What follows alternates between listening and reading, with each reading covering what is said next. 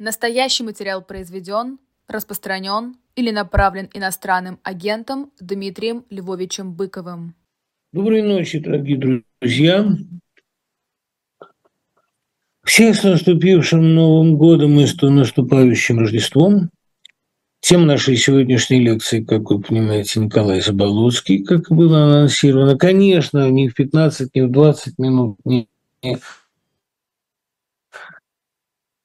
180 мне не уложить того, что я о нем думаю, и то, что меня занимает.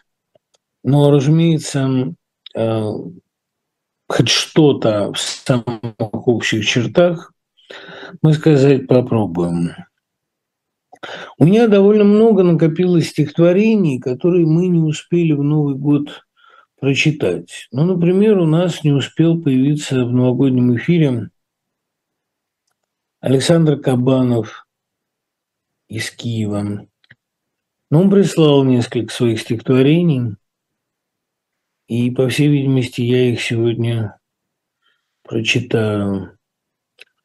А не успел я прочесть Таисию Найденко, хотя она тоже прислала свои замечательные совершенно новые стихи. А тоже я сегодня надеюсь их почитать. Ну вот из Кабанова, например.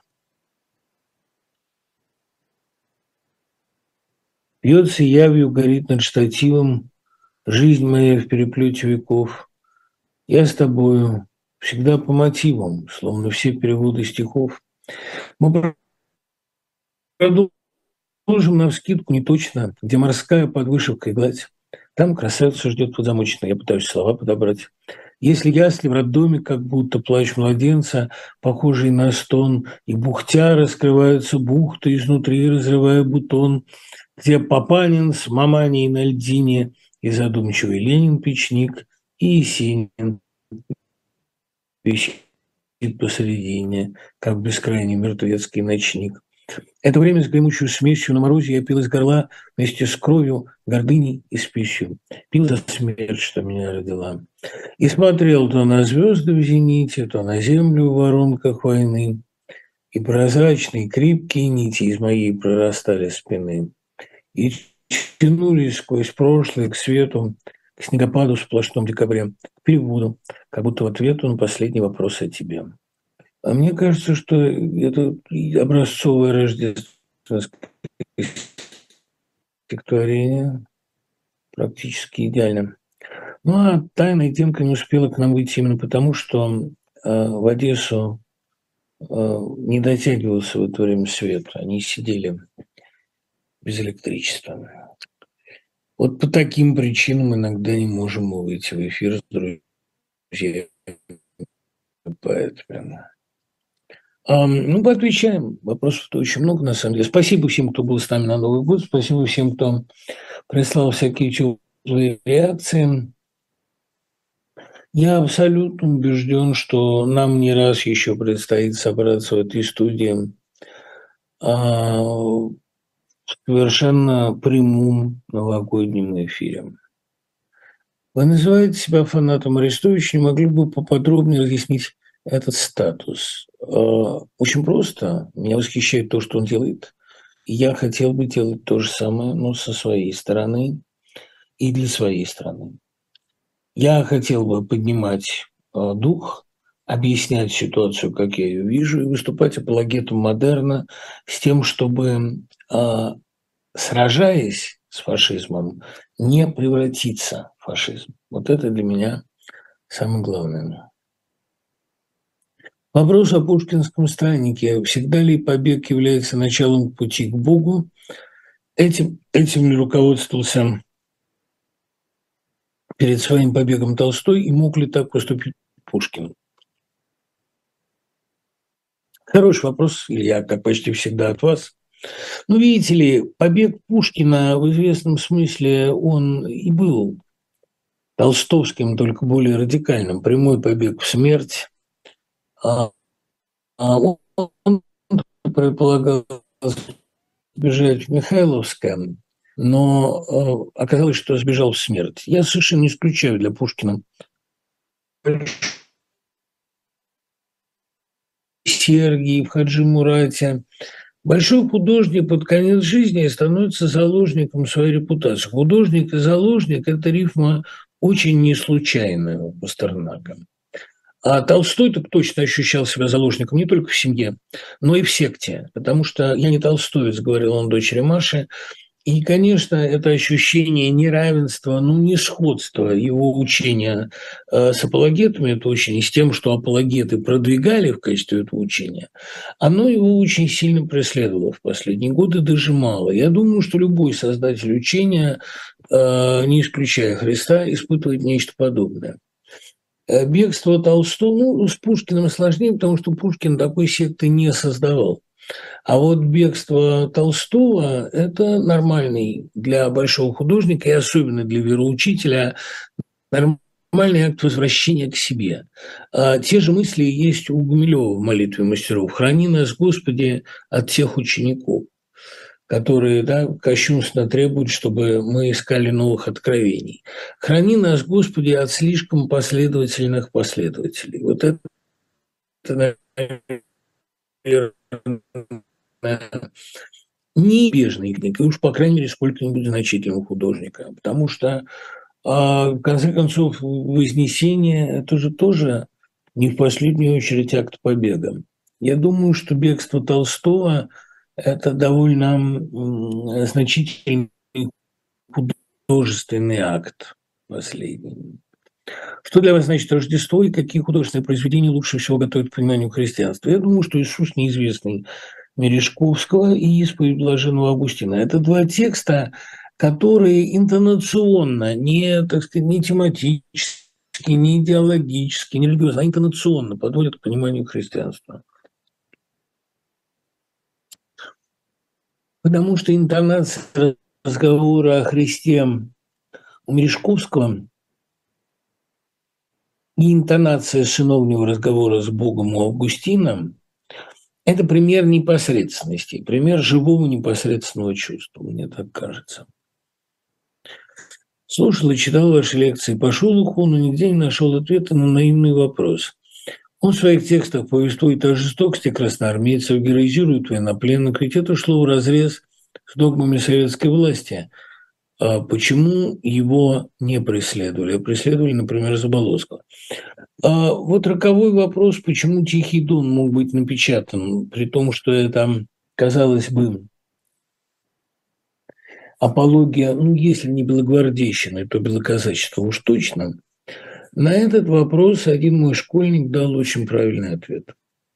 Независимо идеологических симпатий автора несет в себе совершенно отчетливую мысль. Догмы мертвы, ритуалы мертвы, а ничего сплачивающего людей поверх идеологических и социальных барьеров в России нет. Если не будет диктатуры, если не будет железных обручей, которые удерживают эту бочку в цельном состоянии, брат пойдет на брата, и сын на отца – как это было с Григорием и Петром Мелеховым, как это было с ближайшими друзьями и ровесниками Мелехова, как это было с односельчанами, с хуторянами, как это было со всеми героями. Если не будет диктатуры, Россия элементарно развалится, ее разопьют разопрет изнутри, как вот эту бочку. Это, в общем, роман который вполне оправдывает, не скажу диктатуру, но а, тоталитарную абсолютную внешнюю власть. Потому что без нее россиян, особенно такой даже частный случай, как казачество, ничто не удерживает вместе. Вот, собственно, и вся мораль романа на уровне, а, так сказать, социальном. На уровне личном, человеческом там весьма много других выводов, но на уровне а, социальном мораль одна. А, Все, что сдерживало как-то, скрепляло эту нацию, все, что позволяло этносу стать нацией, идеи, какие-то надличные принципы, все это к началу XX века – испарилось. Это ушло в область предания. Вот у этих дедов с прозеленью в бородах, у этих заплесневелых старцев.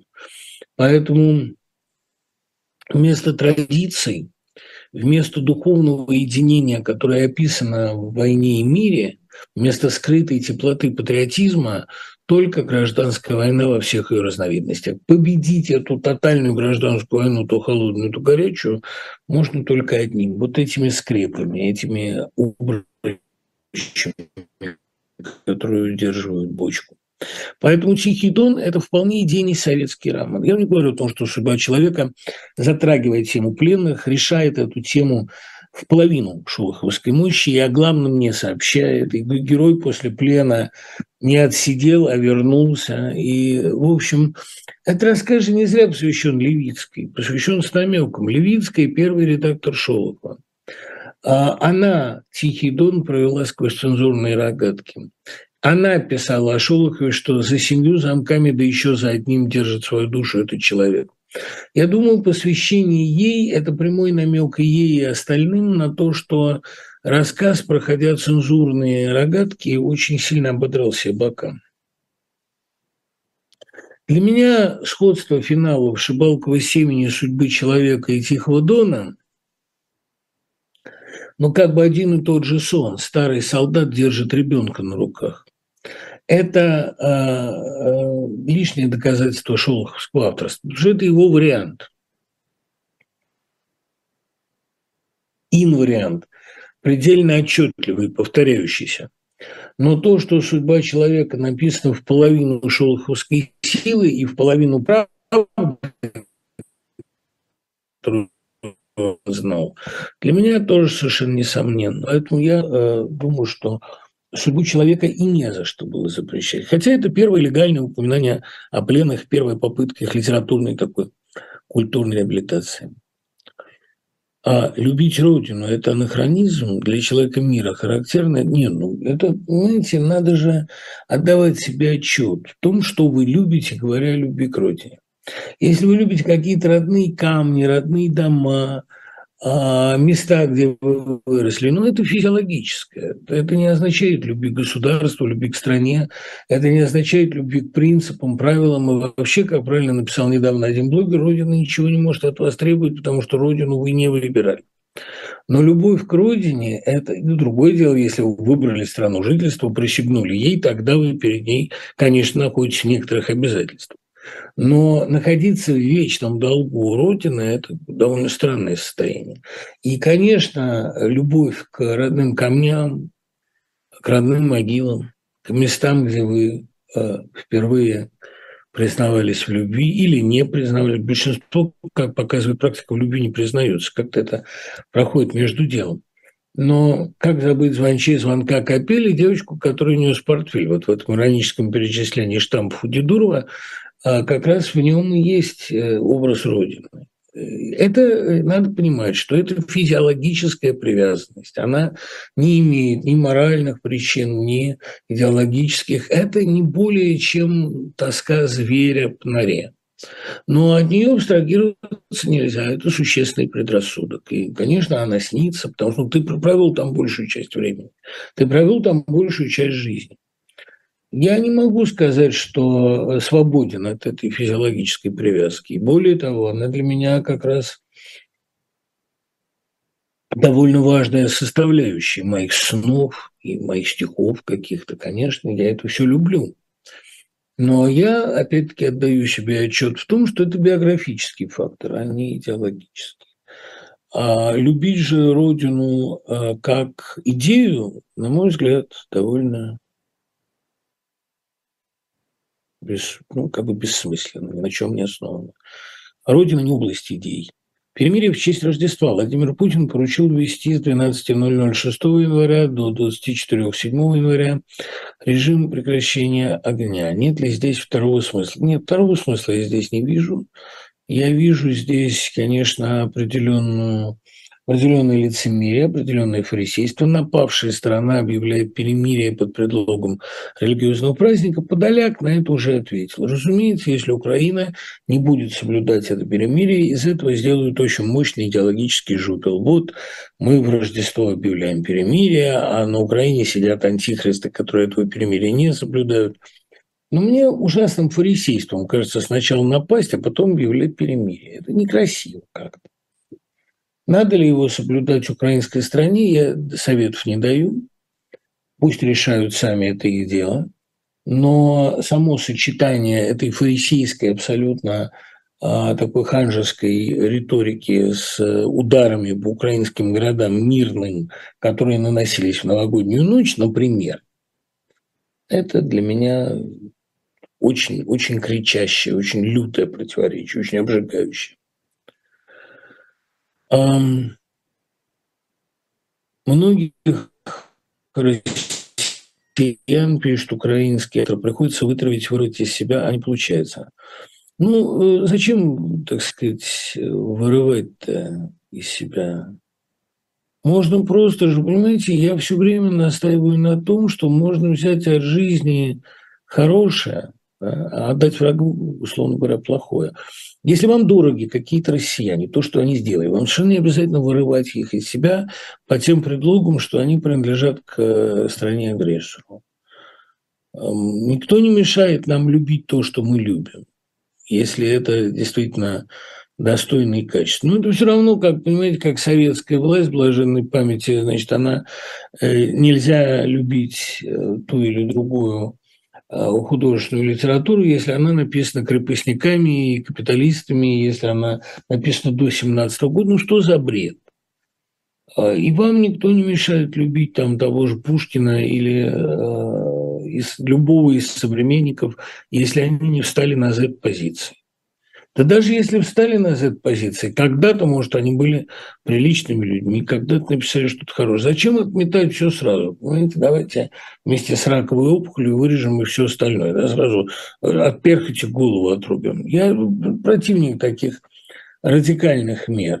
Мне кажется, что гораздо правильнее в этом случае э, ненавидеть болезни и щадить больного. Хотя у меня нет, конечно, особенных иллюзий ни насчет российской культуры, ни насчет Z-идеологов.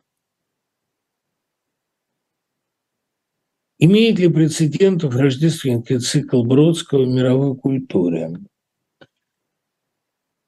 Ну, чтобы человек на каждое Рождество что-то писал, не знаю, надо бы Баха биографию посмотреть, писал ли он какие-то рождественские сочинения. В принципе, э, я думаю, что ну, Бродский объяснял это тем, что пишет Христу, как писал бы на день рождения стихи другу или э, человеку, которому он наиболее восхищается в истории, так он говорил. Прямых аналогов не знаю. Ну и ничего особенно оригинального я здесь, честно говоря, не вижу тоже. Ну, у Диккенса на каждое Рождество выходили либо рождественские повести числом 5, либо какие-то публикации, либо он к Рождеству старался приурочивать релизы своих там, наверное. Рождество вообще такая дата праздничных публикаций, праздничных распродаж. Простите, что это я оставлю в один ряд, но это же не маркетинговый ход. Это мы несем дары Христу младенцу. Такие. Я думаю, что Куприн или Генри, которые на каждое Рождество печатали по рассказу, не вполне добровольно, они были до известной степени заложниками издателей, но это я тоже могу уважать. Святочные рассказы, рождественские рассказы в русской культуре, помимо Бродского, делали довольно многие. Что вы думаете про рассказы Сельмы Лагерлёв, если у вас ее любимое произведение? Любимое, вероятно, все-таки «Перстень Левенфельдов», Левеншельдов, а, трилогия. А, ну, она самая увлекательная. Ну и, конечно, я очень люблю Нильса в полном виде, как гигантский учебник скандинавской географии. Он много раз полностью издавался по-русски, мне это очень нравится. Есть ли у Заболоцкого предшественники и последователи? Предшественники Державин Хлебников совершенно наиболее очевидны. Но я думаю, что истоки интонации Заболоцкого можно поискать поближе. Вот Фет, «Учись у них, у дуба, у березы» – это стихотворение легко принять за Заболоцкого. Наверное, Чучев, хотя мне кажется, что э, как раз э, Заболоцкий поэт, что ли, более ровный. У Тютчева есть безусловные шедевры, а есть безусловные провалы. А у э, Фета, скажем, или у Заболоцкого провалов нет. Наверное, потому что идеология никак не сказывалась на их э, литературных занятиях. Э, Фет всю свою идеологическую составляющую направлял в прозу, в очерки, воспоминания. А в текстах это не сказал. У Тютчева сказалось. Ну вот, любимая моя, учись у них, у дуба, у березы. Кругом зима, жестокая пора. Напрасной на них застыли слезы, и треснула, сжимаясь кора. Все злее метель, и с каждую минутой сердито рвет последние листы, и за сердце хватает холод лют. Они стоят, молчат, молчи и ты. Не верь весне, ее промчится гений, опять теплом и жизнью дыша. Для ясных дней, для новых откровений переболит скорбящая душа. Это, в общем, тютчевский пафос «молчи», но сказано это уже по-заболоцки. А могу сказать почему. Потому что стоицизма нет в этом стихотворении. Есть призыв к стоицизму, но есть живая лютая боль. Они стоят, молчат. Молчи и ты. Дело в том, что Заболоцкий при всей своей сдержанности и, и тоже кажущемся, конечно, стоицизме своей поэзии, он живая душа, и у него все болит, и кричит душа моя от боли, и молчит мой черный телефон. Вот э, этот, я уже забегаю вперед к теме лекции, но раз мы сегодня вообще говорим о Заболоцком, почему бы не сказать раньше, раз пришел вопрос. Видите, Заболоцкий э, выглядит иногда и выглядел в жизни таким патрицианским, подчеркнуто равнодушным, холодным. Но это не так. Поэзия Заболоцкого холодна во второй книге, которая вся пронизана как-то ледовыми темами. Там он умирал, сжимая компас, верный, стихотворение о Седове. Действительно, как будто вторая книга, она вся затерта льдином. Это название его второго сборника после «Столбцов».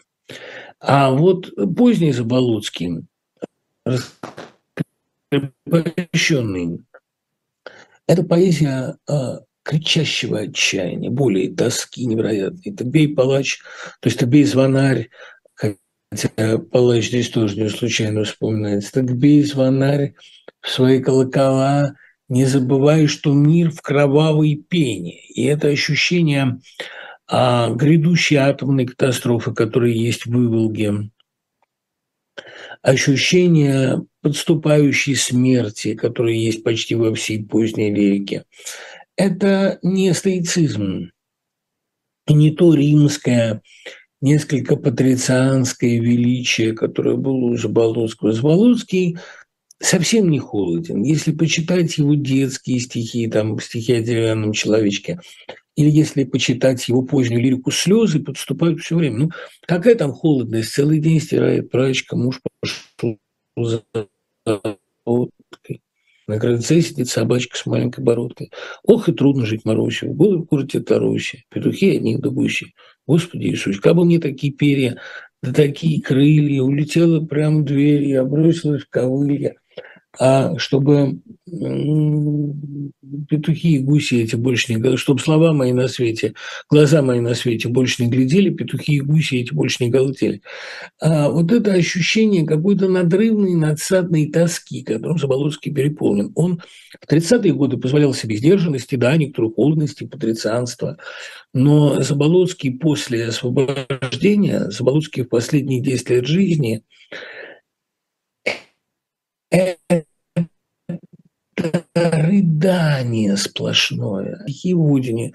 Сколько бы я ни читал старую актрису там, в позолоченной комнате стиля ампир, где шелками затянуто кресло, театральной Москвы, позабытый кумир владычица нашего воскресла. В сотрапезе похожа она на щегла, в три погибели согнуто тело.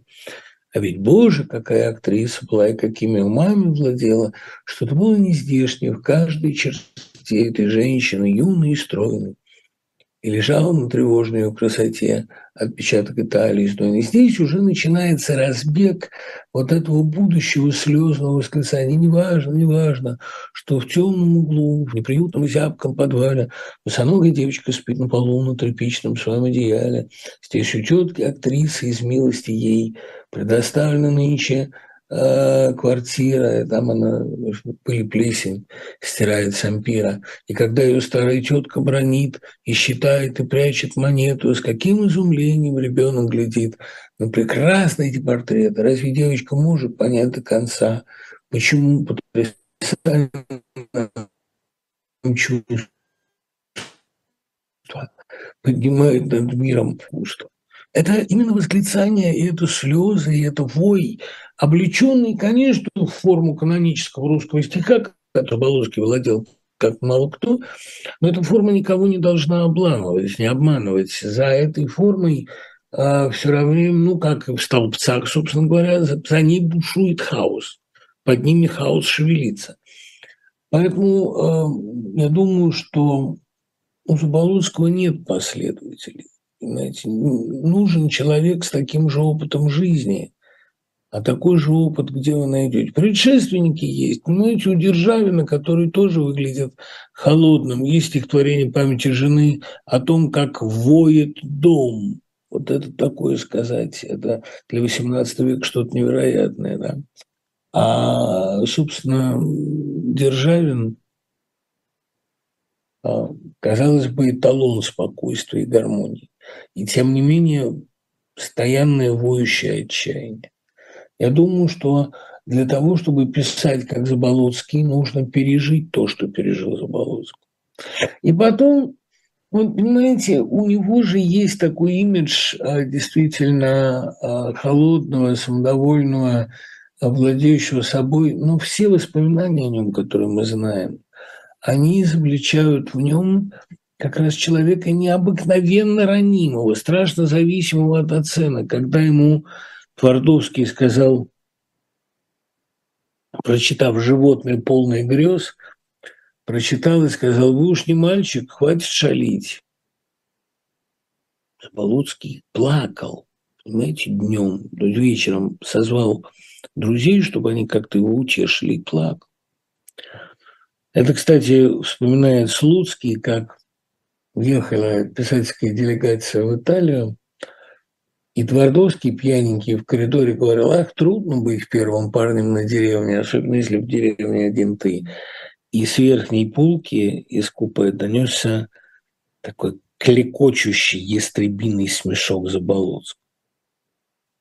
Интересно тоже.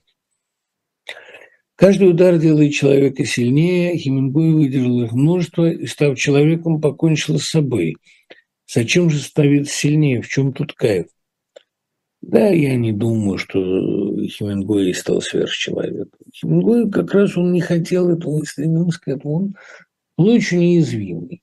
Понимаете, у Хемингуэя, вообще вот я хочу лишний раз так разжужить еще один миф.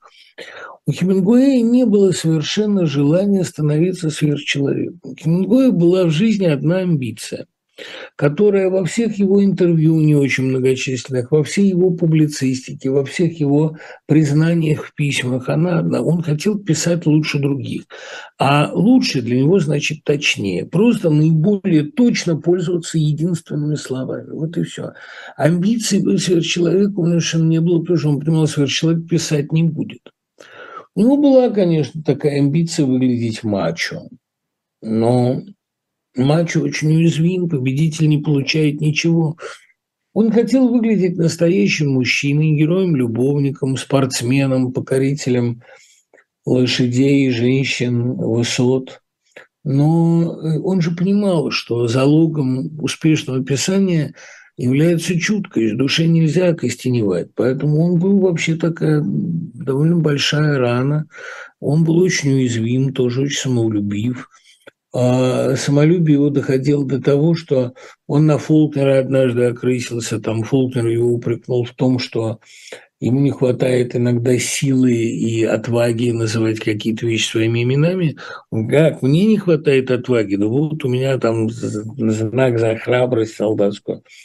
Ну, то есть, э, ну, недоразумение выяснилось, но готовность встать на дыбы в любой момент была колоссальная. Там Эренбург его спросил, пользуется ли он телеграфом, отправляя свои корреспонденции из Испании. Хемингуэй хотел его бить, уловив в этом намек на телеграфный стиль своей прозы, но он был человек болезненно уязвимый. У него была одна амбиция, там, дело писателя писать, я и так разболтался. Слишком, а, действительно, слишком а, важно для него было, чтобы каждое слово стояло на месте. Отсюда и почерк его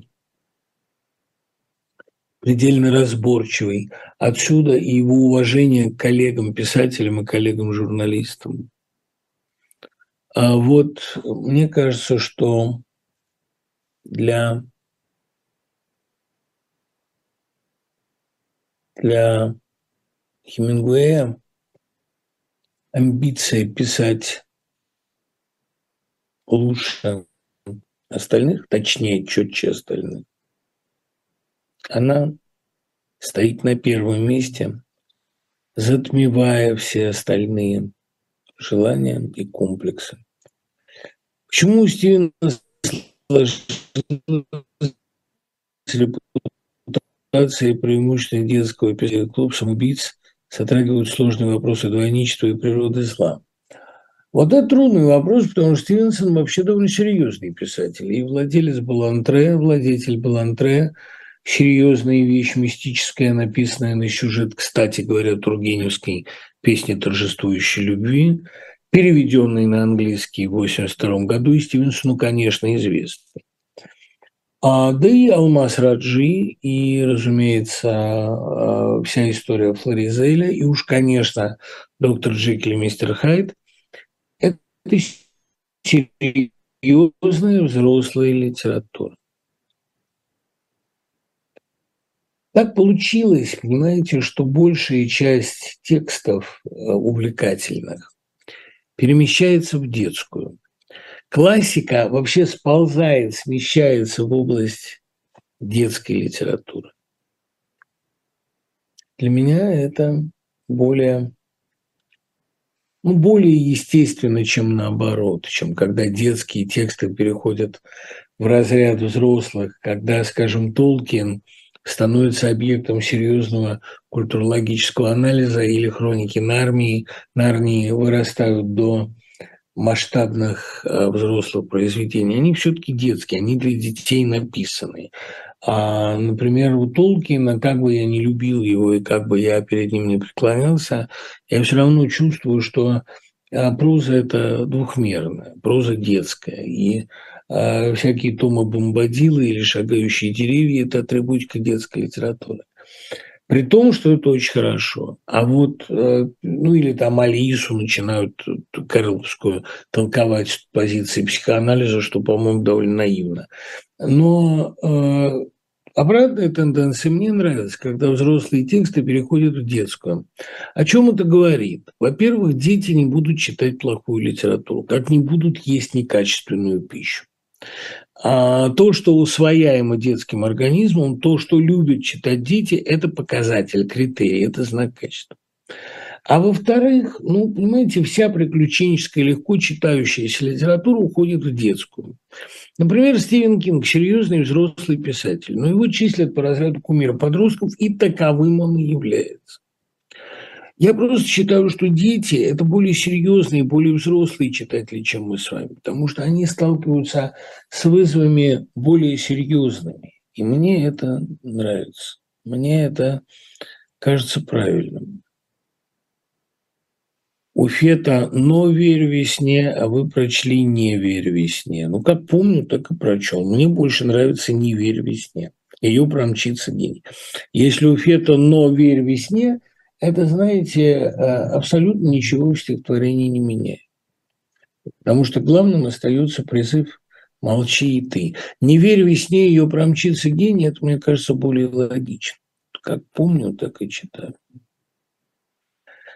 А, хотя всегда можно посмотреть, как оно там в оригинале.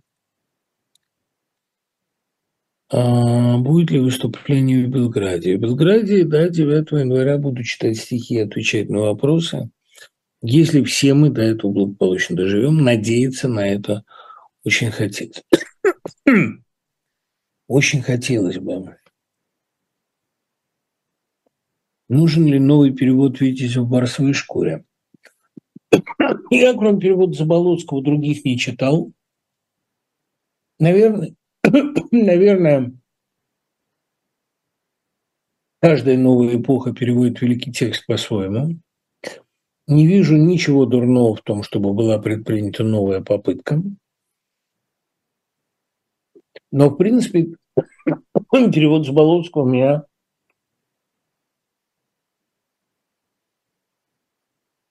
удовлетворяет вполне. Любопытно, что единственная имеющаяся запись голоса Заболоцкого мощного бронзового баритона – это кусок чтения из «Витязя». Что такое для вас некрасивая девочка и что есть красота? Для меня Это не самое мое любимое стихотворение Заболоцкого. Оно, мне кажется, ну что слишком очевидно по мысли. Тут ведь как было Заболоцким? А его стих прошел футуристическую возгонку, он а, прошел через Хлебникову, прошел через Абариутов, а отсюда такой некий налет сюрреализма даже в самых простых его стихах, там, например, там и сосны стоят словно скопища душ, вот эти их кроны. Или вот тот же лебедь, животное, полное грез. Сказано просто, но при этом с некоторым остранением по-детски, инфантильно. И эм, даже самые простые мысли, там, ну, человеческой силе не положен предел, он и стоя в могиле сделал то, что хотел – они приобретают при этой восконке, ну, такой, что ли, несколько сюрреалистический вид. А, такой, ну, как если бы ребенок говорил во сне. В некрасивой девчонке, в некрасивой девочке я не вижу никакого особенного второго смысла. Но, правда, это очень хорошо сказано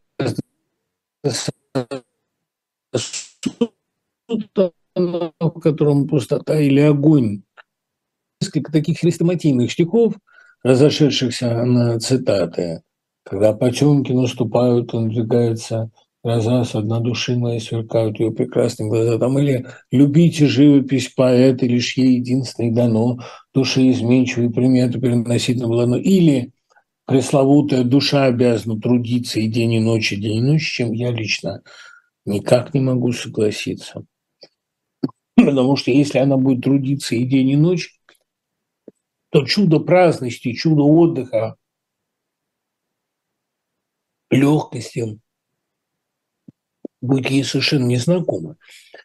Там, где Заболоцкий дидактичен, он мне неприятен. При том, что мне безумно радует его лирике и все неправильное, иррациональное, все идущее от блаженного детского лепета, от абориутских стихов. Ну вот как, например, там в широких шляпах, длинных пиджаках, с тетрадями своих стихотворений, вот это памяти друзей. Жук-человек приветствует знакомых. Это детский абсурд, такой тоже слезный, трагический. Это меня трогает безмерно. А хрестоматии всякие, это, ну, это советчина, это э, наносное. В его стихах это постороннее, в общем, не нужно. Некрасивая девочка – это стихотворение настолько очевидное по своему пафосу, настолько понятное, что как-то я и не вижу особенно необходимости его интерпретировать. Вот старая актриса – дело другое, потому что в ней есть надрыв.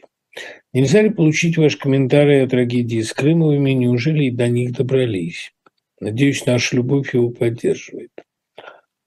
А Дмитрий Анатольевич, я с ним вот буду завтра разговаривать по телефону. Насколько я знаю, его из больницы выписали.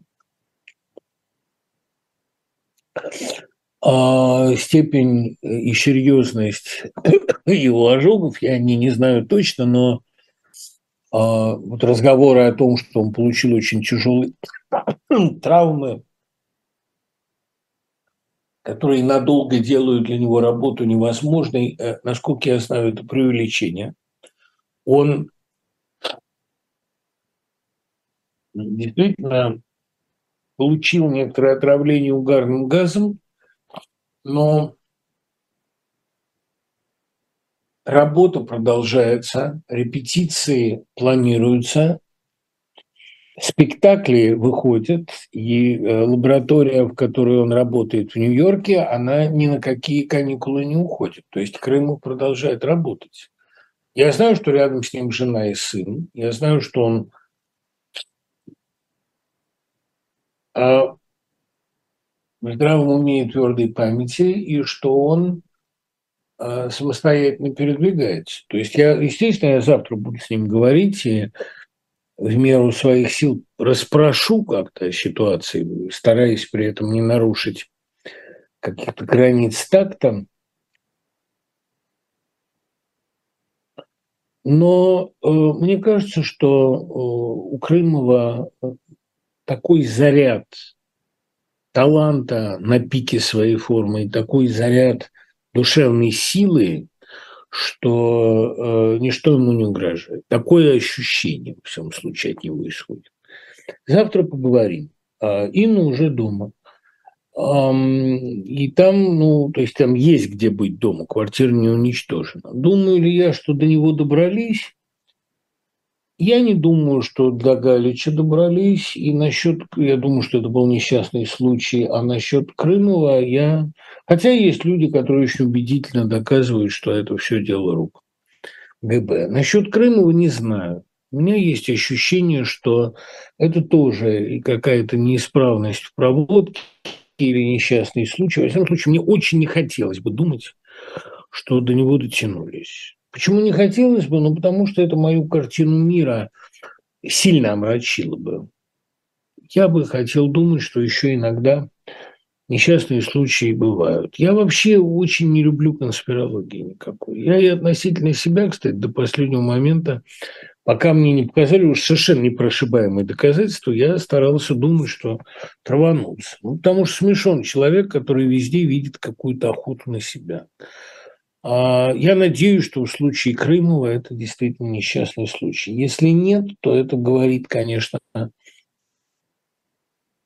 о запредельном цинизме наших противников, потому что Крымов ничем не угрожает сегодня внешнему российскому руководству, кроме одного. Оно на его фоне имеет очень неприятный вид. Но это, это же репутационные имиджевые издержки, которые никогда этих людей не беспокоили. Им, а, наоборот, хочется выглядеть как можно хуже. Это у них теперь новый тренд. Мы не можем стать лучшими, поэтому будем выглядеть худшими. Поделитесь своими мыслями об Алексее Ремезове. Очень много раз я ими делился – а для меня Ремезов лучший прозаик русский Серебряного века, хотя конкуренция большая. Тут и Бунин, тут и Мережковский, тут и Гумилев с его критическими и прозаическими опытами, например, с «Веселыми братьями», по-моему, совершенно гениальными. Тут и, понятное дело, Алексей Н. Толстой, и Замятин, Но для меня Ремезов самый из них непосредственный. Понимаете, вот я думаю, что Василий Васильевич Розанов, а, как вдохновитель Розановых писем Кукхи, а, уже имеет одну главную бесспорную заслугу перед литературой. Кукха, конечно, лучше сделано, чем то, что а, Розанов писал сам. Ну, Ремезов – это абсолютно великий писатель. А я не затрагиваю сейчас его как мыслителя и не думаю, что он мыслителем был. Я думаю, что он первый русский экспрессионист. Я думаю, что он писатель невероятной пластической выразительности и изобразительной силы. Я думаю, что крестовые сестры при всей их некоторой такой тягомотности, но она нужна, потому что это действительно книга, выматывающая душу про Глотова и Маракулина – Я думаю, что крестовые сестры из всех изображений маленького человека в русской литературе и, и русского юродства это, наверное, самое мощное, самое трагическое. Я жутко люблю Ремезова. И взвихренную Русь, и подстриженными глазами, и его обработки сказок, его похабные сказки, например, про Финик Султана, и его э, мемуары, и литературные портреты. Все это для меня а, какое-то удивительное средоточие русского духа, русской души, сентиментальный, страдающий, уязвленный. А, особенно мучительно, конечно, мне думать о слепом старом Ремезове, который уже наизусть начитывает на известной записи кусок из Вия. И слышен этот голос, сначала старческий, дребезжащий, потом набирающий невероятную мощь. А для меня Ремезов, конечно, вот Ремезов, читающий Гоголя, вот это явление грандиозное. Для меня Ремезов просто писатель, не имеющий себе равных по пластике и по интонационной такой интимной убедительности и достоверности. Пожалуй, Рознову всю его путаницу и многословие, и даже филосемию в сочетании с юдофобией можно простить, хотя кто такой, чтобы ему прощать, именно за интимность его интонаций.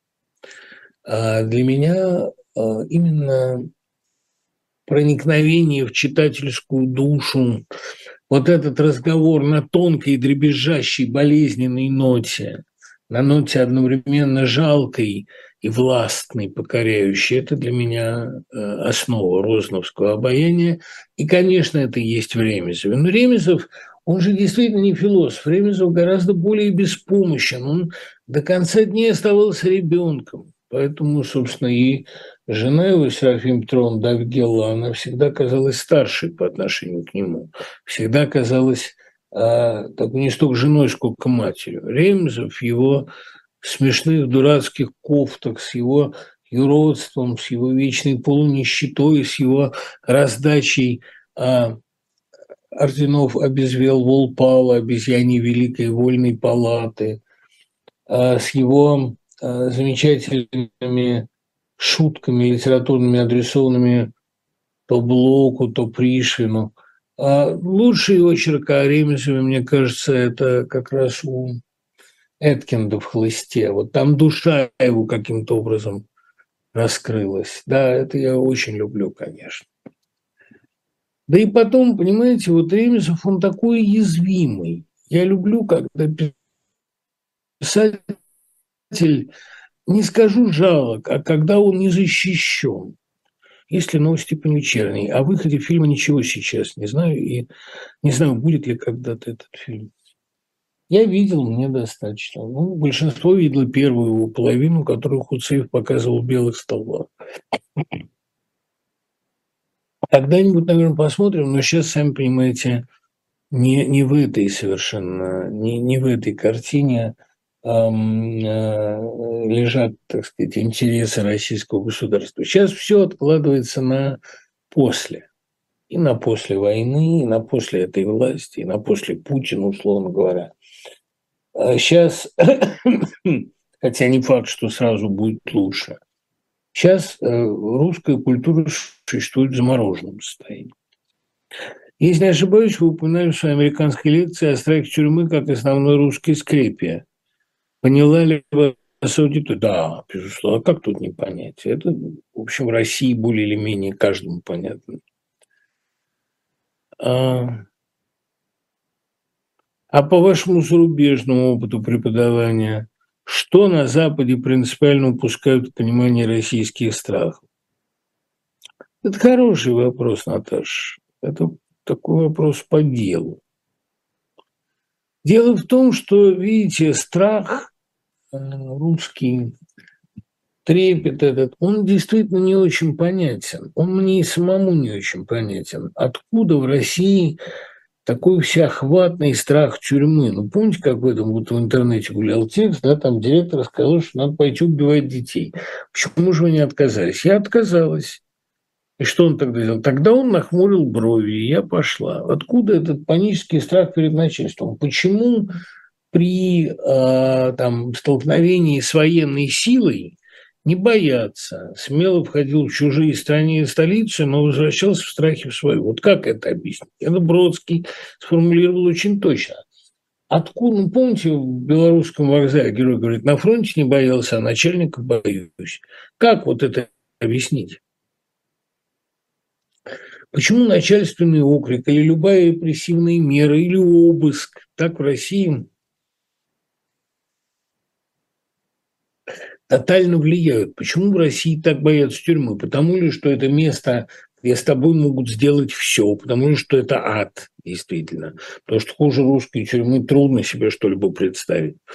Потому ли, что это полностью сочеркивает твою жизнь и делает тебя добычей каких-то сил, абсолютно лишенных тормозов. Потому ли, что это царство бесчеловечности, расчеловечности, полная какая-то действительно аркляндия – трудно понять. Я думаю, что вне России этот страх непонятен, потому что русский человек не имеет никаких прав. Я не помню, кто из русских мыслителей сказал, что права человека – это оксюмарон. У человека нет и не может быть никаких прав, кроме права умереть, и то под вопросом. Я думаю, что э, уровень бесправия русского человека на Западе непредставим. Сколько бы я не рассказывал западным студентам о каких-то ужасах, но почему же они не протестовали? Но почему же после увольнений такие-то диссиденты не подавали в суд? А почему же их коллеги не выходили на улицу? Представить себе, что в России нет суда, что в России нет настоящей корпоративной солидарности, и любые коллеги а, немедленно пасуют и робеют. Представить себе, что а в России нет профсоюзов и не может быть. Ну, это пойди кому-нибудь объясни. Да, вот этого они не понимают. Они не понимают, как можно быть настолько бесправными и находить в этом величие. А, потому что бесправие – это такое состояние, как бы ты стоишь перед лицом Бога Отца, который не удостаивает тебя мотивацией, мотивировкой своих решений. Как вы оцениваете Евгений Щечваркин? Смелый человек, смелый и талантливый человек. Что первичное, Серебряный век или революция? Что было катализатором? Ну, если говорить э, вот так в марксистских терминах, то революция – это, конечно, бунт надстройки, потому что э, никакой базис не заставлял предполагать революцию. С экономической точки зрения, да, много было отсталостей, кричащих противоречий, так называемых антагонизмов, ну, много было всего. Но э, революция все равно случилась не по экономическим мотивам не по военным. А революция свершилась потому, что Пальма проломила теплицу, а Талия принцип с Гаршином. Серебряный век – это век бурного роста плесени на окнах теплицы, бурного роста пальм, страшное закрытое пространство, перегретое дико, а, влажное, жаркое, а, вызывающее бешеный лавинообразный рост вот этой плесни, да и даже и травки. Поэтому, ну там, помните, два героя – пальма и травка, бледная пухлая травка – в теплице Серебряного века, как в, наверное, в доисторическом лесу, ломались, трещали какие-то огромные хвощи, а, ходили чудовища, да, бродили какие-то веяния, а, запахи причудливые, гнилостные, и при этом тлетворные, и при, при этом пряные. Это такая лаборатория и социальная, и культурная. Серебряный, Серебряный век – это изумительный пример того, что бывает, когда перегреваешь среду. В перегретой среде, закупоренной, да еще в условиях цензуры, да еще цензура военной, конечно, происходит вихреобразное развитие, бешеный рост культуры и всего, что ее сменяет, религиозной философии, социологии, социальной критики. Культура ведь наросла в Серебряном веке так бурно именно из-за того, что у людей других способов реализации это не было. Литература. Гимназисты шли в литературу, гимназистки, курсистки. А что можно было делать тогда? Прав нет, политической деятельности нет. Образование, хотя и начинает более-менее развиваться, все равно его как-то лучше получать за границей. А не очень понятно, чем можно заниматься в России Серебряного века, кроме как э, сочинять и революционной пропагандой заниматься. Я вот пишу сейчас для одного издания под псевдонимом, естественно, очерка Луначарском, и меня поражает, тут Луначарский был действительно гениальный литературный критик, об этом я много раз говорил, показывал на конкретных примерах, но он интересовался в жизни самыми важными вещами. Во-первых, его безумно волновал гипноз и все, что касается а, ну, непосредственной работы с сознанием. Он ходил на опыты, смотрел на гипнотизируемых, слушал Фореля, Фореля. Безумно его это все интересовало. Вторая вещь, которая его интересовала, это миф. А почему в разных народах возникают одинаковые мифы, как миф развивается, что он говорит о человечестве. Вот Луначарский – это такой классический пример филолога, который интересуется самым важным, самым вкусным, привлекательным. Ну и, и естественно, что в круг его интересов довольно быстро входит революционная пропаганда. Изначально-то Луначарский, он, ну, он был атеистом, конечно, он и вырос в обстановке такой довольно свободной, вольномысленной. Добавок, внебрачный ребенок, всегда себя ощущающий немного изгоем. А, и Луначарский, давший ему свою фамилию, был в действительности Чернолузский, то есть тоже внебрачный сын аристократа. Там дикое, почти герценовское нагромождение страстей. Вот почему, собственно, личная жизнь самого Луначарского являла собой такой почти непрерывный скандал в советское время. Но изначально Луначарский никаким революционером не был. Он любил философов, любил очень хорошим литературным критиком. И э, революция стала для него всего лишь продолжением литературы, потому что больше а делать-то ничего было нельзя. Он был талантливый, умный человек, и естественно, что он пошел в революционную работу. Сначала в пропаганду, потом в эмиграцию, потом стал министром первым в России, министром образования в Советской России. То есть небольшой был диапазон. А вот если бы можно было стать, причем для него легально, а, ученым, изучающим гипноз или ученым, изучающим мифы, наверное, он бы ухватился за такую возможность. Но российская наука и российская культура не в том были состоянии, чтобы можно было вот так всерьез прицельно ими заниматься. Поэтому в революцию люди и шли, что не находили для себя других реализаций. Ну, Чуковский, например, взять, да, что он революционер по темпераменту? Да нет, но редактирование журнала «Сигнал» сделало из него революционера. Да и вообще э, культура, которая окружена сетью запретов, всегда толкает человека на занятие революцией. Вот так связаны русская революция и Серебряный век. Революцию делают тогда, когда не умеют больше делать ничего. Когда нет других вариантов. Смотрели это Деревянович, безусловно. Ну, Пиноккио вообще трикстер по определению. Другое дело, что я не, не разделяю как-то общего восхищения Бертоном, ни ранним, ни поздним, и Гильермо Дель Торо тоже. Вот это два режиссера, Бертон и Дель Торо, которые снимают как бы три, такие триллеры и никак не могут добиться от меня полноценности. И Нил Гейман, э, как писатель, тоже никак не может вот так на меня подействовать, как в свое время старый добрый Кинг. То есть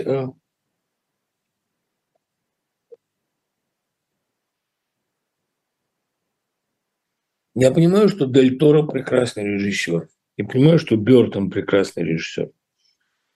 И ничего не поделаешь, они для меня как бы жидковаты. Как вы думаете, что будет в ближайшее время с публикациями переписки, дневников замечательных людей? Будет ли это возможно в эпоху электронных коммуникаций? Да, конечно. Еще как. Переписка в сетях – это отдельный жанр. Это наши будущие собрания сочинений. В интервью Нину Расибашвили вы сказали, что просили бы Навального или любого другого президента сделать вас на три месяца министром образования, выполнили план модернизации образования и уехали. А зачем же уезжать из постпутинской России? Зачем и куда? Кать, я уже много раз говорил, я мечтаю о спокойной старости. Суетливая старость, наркомская, меня совершенно не радует.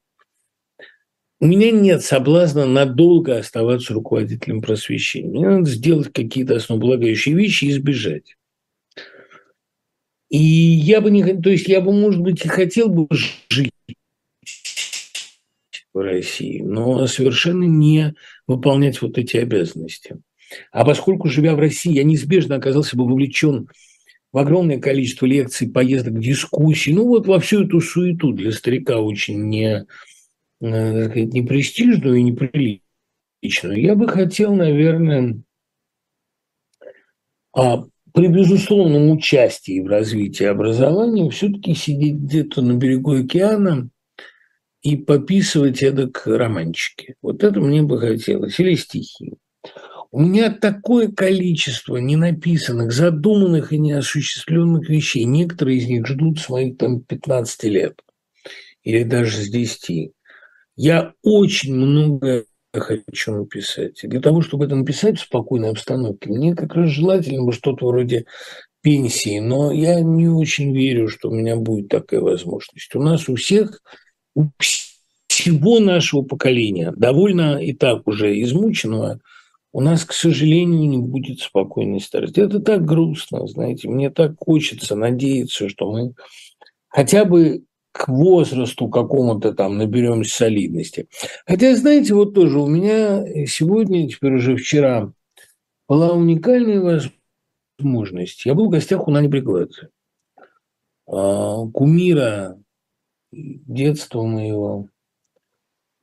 И я задал ей вопрос, меня очень мучающий, вот почему для нее всегда так органично было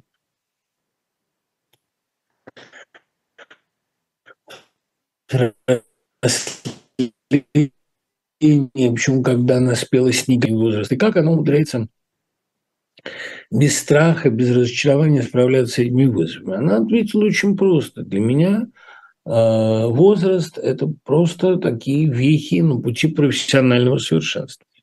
Я не прекращала плохо относиться к себе. Я всегда, у меня нет абсолютного слуха, но есть абсолютное чувство, хорошо ли я пою. А по пальцам одной руки можно пересчитать выступления, которые я считаю удачными. Я занималась непрерывным совершенствованием и, честно вам скажу, петь научилась после 50. Вот, э, может быть, такое отношение к старости позволяет каким-то образом преодолеть этот страх. Именно поэтому она, кстати, и выглядит так хорошо. Я совершенно поражен был. Мы не виделись с восьмого года. Мне кажется, она даже помолодела как-то. И при этом артистизм, темперамент, как она спела мне вместе с дочерью, дочери особенно спасибо, несколько русских романсов сама себе проаккомпанировала на фортепиано, это что-то было невероятное. Конечно, слушать Нани, поющую калитку, это, ну, ну не знаю, вот полное погружение в нирвану, в рай. Можно ли говорить о том, что о некоторых вещах удобнее или продуктивнее думать и писать на неродном языке? Да, безусловно, потому что, видите, у меня действие происходит в 2096 году, Думаю, что речь тогдашнего человека, особенно тогдашнего мальчика, ну, сколько ему там, 27 лет, она будет эм, по крайней мере, очень сильно зависеть от экономии времени. И она будет такая со сдвигом. Это лучше писать иностранцу. Речь человека будущего лучше воспроизводить, не будучи носителем языка, потому что речевые ошибки могут сойти как раз за такой эффект отстранения, если угодно. Не знаю, я э, верю в то, что несколько корявый язык этой книжки оправдан э, будущим временем, ну и, конечно, очень трудными обстоятельствами ее написания. Не, не моими трудными, а трудными обстоятельствами, в которых главный герой ее надиктовал. Так, так мне кажется. А в 43 года проснулся интерес и вкус к чтению поэзии. Какие ресурсы с публикациями современных авторов вы бы порекомендовали? Не знаю. Честно сказать, не знаю. Я думаю, надо читать Facebook нескольких авторов, таких как Артеньев, Табанов, Плотов, даже Найденко. Это я просто упоминаю людей фейсбучно активно. Я думаю, что каждый сегодняшний, ну, Костя Матрос, кстати, вот его книгу мы будем ставить, Каждый сегодняшний поэт, который выкладывает все свои стихи, он есть сам себе журнал. Я думаю, что толстый журнал как институция накрылся, а хотя бы потому, что он зависит от государства сильно. А вот блоги, они есть истинный хранилище поэзии. В чем источник вашей энергии? Да нет никакой особенной энергии. Ну, ну в биологии, физическом здоровье, наверное, в наследственности. А, вот мать у меня была активный человек, и я человек активный. А не активист ни в коем случае. Нет, ну просто я не наблюдатель. Я предпочитаю роль участника. Функциональность такую. Что хотел сказать в своих поздних фильмах Рязанов. Люди ждали очередной смехотуры, а он хотел снимать серьезное кино. Я думаю, что в последних своих картинах, прежде всего в предсказании, отчасти в «Дорогой Елене Сергеевне», Рязанов замахнулся, конечно, обобщение более серьезного характера. Он э, рискнул заговорить о том, что никакая извне принесенная свобода российской судьбы не изменит и российского рабства не отменит. А что перестройка никому не гарантирует э, вольности и правды, что внутренний народ к свободе не готов, а наоборот разъеден тотальной взаимной недоброжелательностью, э, завистью, ну, многолетней озлобленностью. В общем, он показал духовный крах этой перестройки. И «Небеса обетованные» поставили мне точку. Последний фильм 90-х, и уж точно 80-х, это «Небеса обетованные». Как вы видите роль Эрнста? Несколько лет назад интервью он сказал, я давно не занимаюсь шоу-бизнесом, как бы определили его функции. Нет, ну, конечно, не шоу-бизнесом. Пропагандой он и занимается напрямую, так сказать, осуществляет футуристическую утопию, художник вторгается в реальность. Маяковский же, Маяковский ведь тоже, будучи мобилизован, писал военные веселые озорные стишки. У Вильгельма Гагенсоллерна размалюем рожу Коллерна. А потом перешел на более серьезную антивоенную лирику, типа там «Война и мир» или «Человек», или «Мама убитые немцами вечер» для, вот понимаете, тут сложная на самом деле материя для художника, для писателя, для мыслителя. Почему-то всегда очень соблазнительно вмешательство в реальность. А это не обязательно там пойти послужить начальству или, как у большинства авторов, а какая-то корысть, вот получить недоданное, вот нас всегда игнорировали, а теперь пусть государство нами займется вплотную, оно же и занимается потом, но совсем не так, как человек ожидал.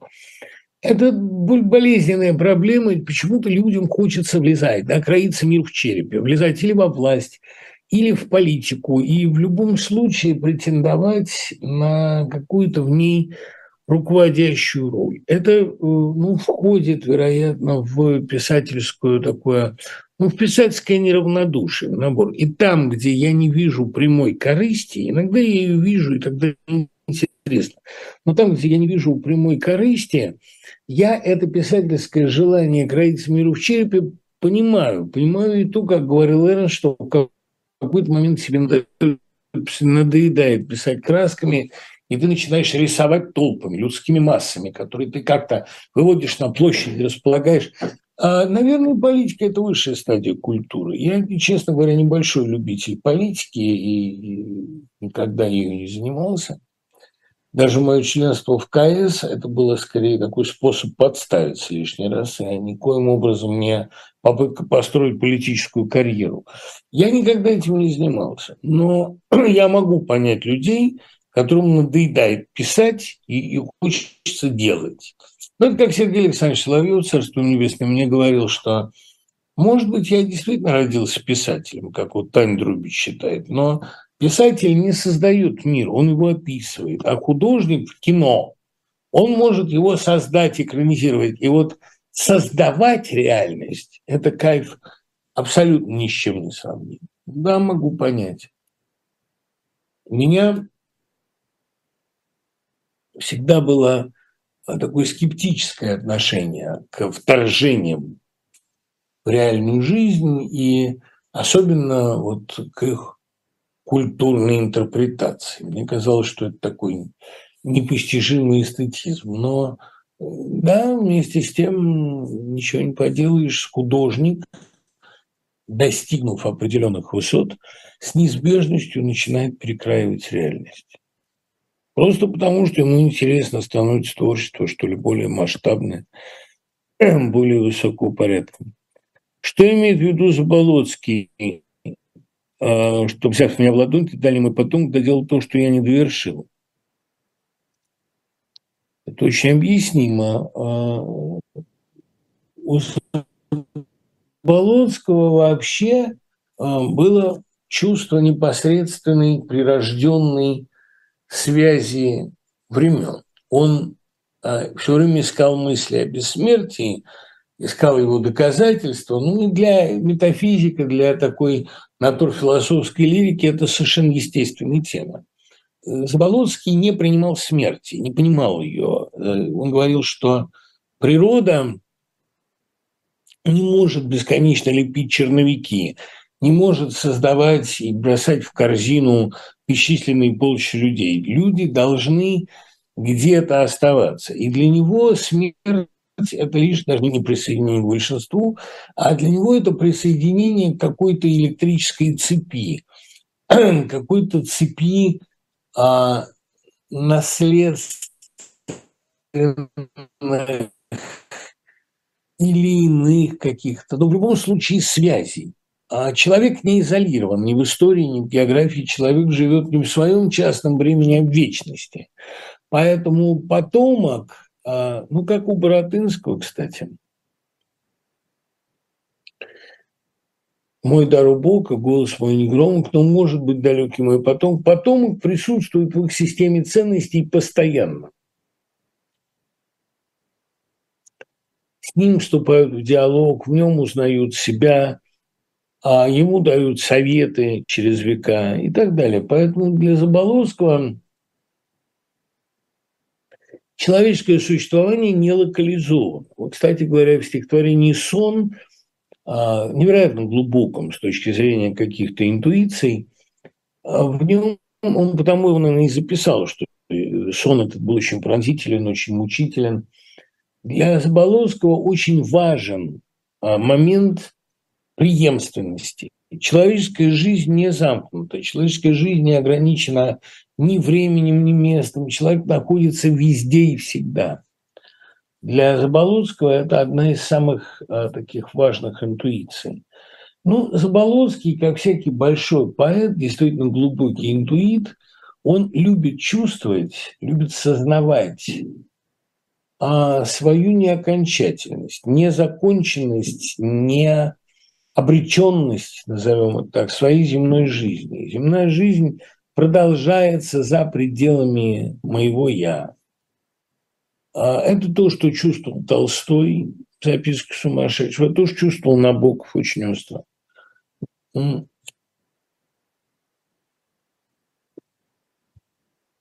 Для Заболоцкого это потому еще важно, понимаете, что значительная часть его жизни была у него отнята, просто была вычеркнута.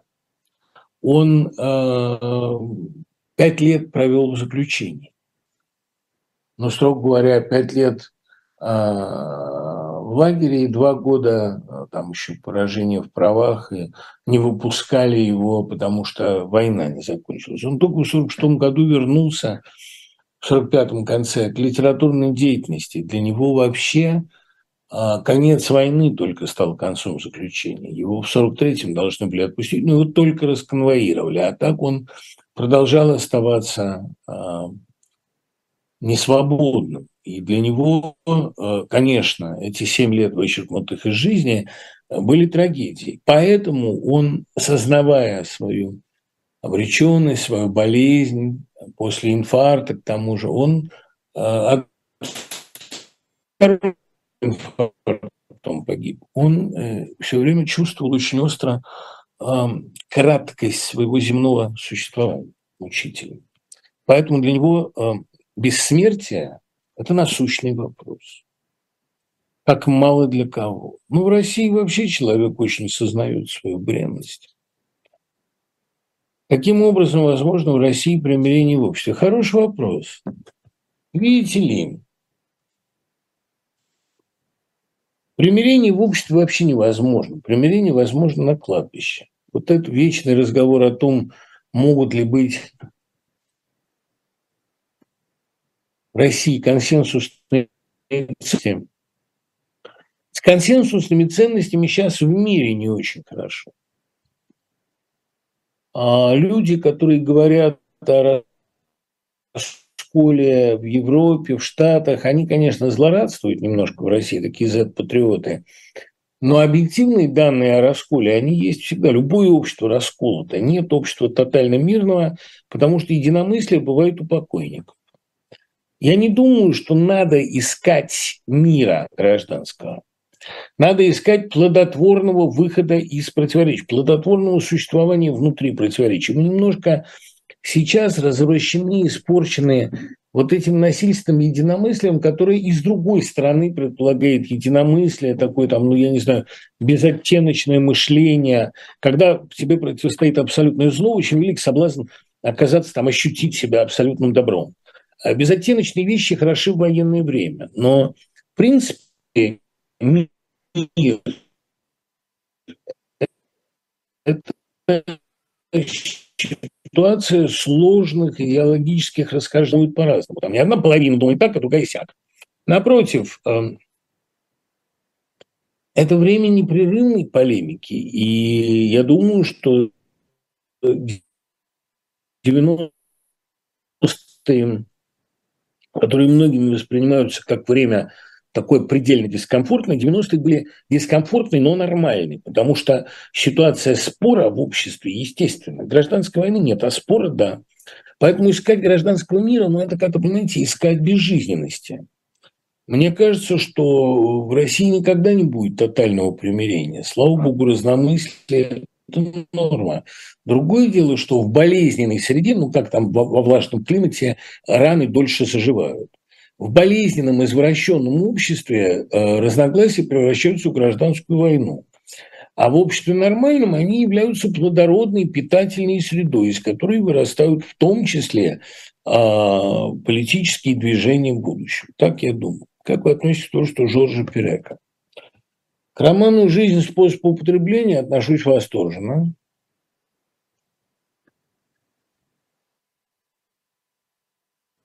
Я не знал, что он переведен на русский, поэтому читал его по-английски. У меня был, в принципе, такой период, когда у меня было окно между лекциями, и я во время этого окна ходил в «Лабиринт», наш любимый книжный магазин, и там перечитал значительное количество авангарда. Вот «Баланию» я там прочел, 2666. И Перек, там, это же интеллектуальный такой магазин, магазин серьезной прозы, там стояли 2666, естественно, на почетном месте, стояли всякие английские авангардисты, и стояло значительное количество переводных романов авангардистов французских. Вот там я прочел а, в достаточном количестве Перека. «Исчезание», правда, читал я уже по-русски. Вы знаете, это роман без буквы «Е», на 300 страниц, самая распространенная буква во французском алфавите, во французском языке. А э, в России самая распространенная О, поэтому исчезание перевели без О. Такой опыт аскезы литературный, совершенно гениальный.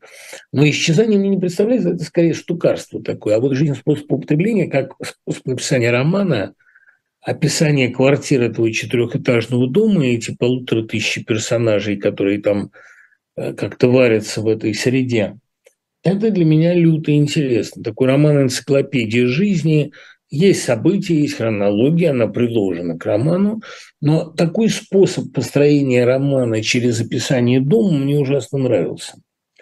Да и вообще Пират за свои 45 лет умудрился провести фантастическое количество литературных экспериментов. И фильмы еще снимал при этом, и стихи писал. А вообще,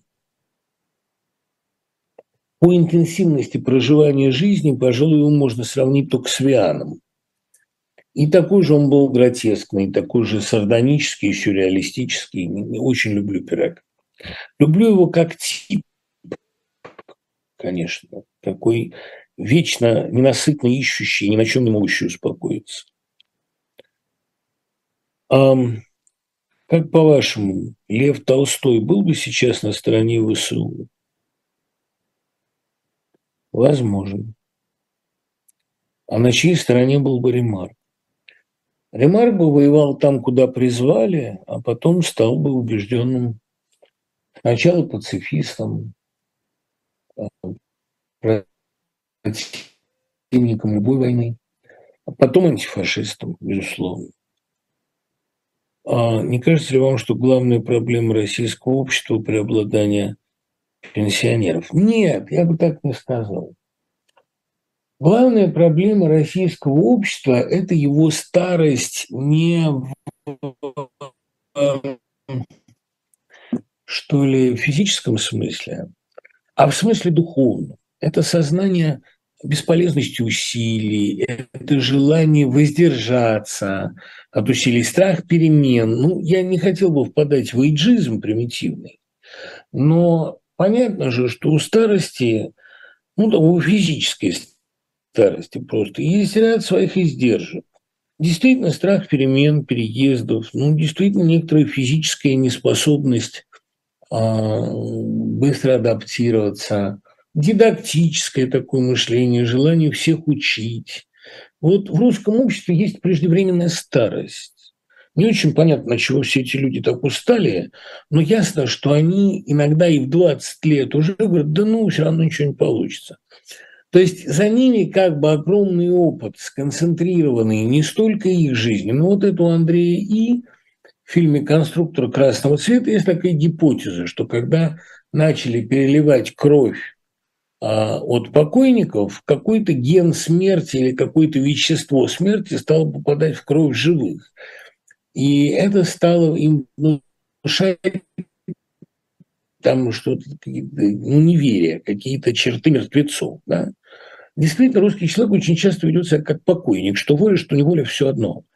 Боюсь, что это может быть исцелено только здоровой такой озоновой, ионизирующей атмосферой активного азартного делания, делания жизни. Ведь русский человек, он не делает жизнь, он ее претерпевает.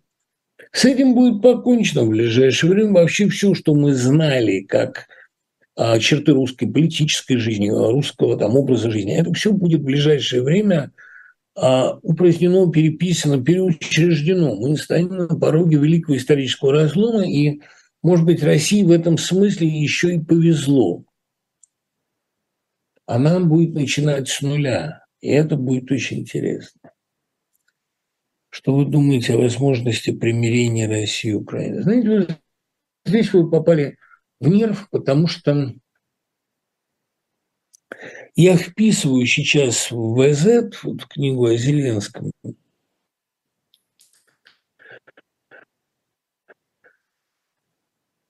Большую мифологическую главу, главу воюет миф Деницы, то есть миф Люцифера, миф христианский, и мир христианский, и миф христианский.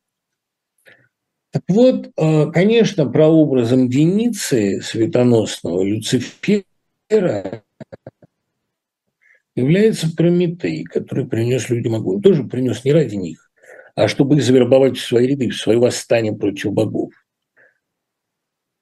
И вот, согласно первоисточнику в главе в книге, Прометей же примирился с Зевсом и его примирил именно Геракл, сын Бога. Геракл, который здесь выступает в ипостаси Христа. Христос пришел для того, чтобы примирить вот это люциферианское начало с божественным. И случайно в одном из вариантов перевода он говорит «иди за мной, сатана». А, но для того, чтобы примирить, его надо расковать. Для того, чтобы русское общество примирить с украинским, его надо освободить.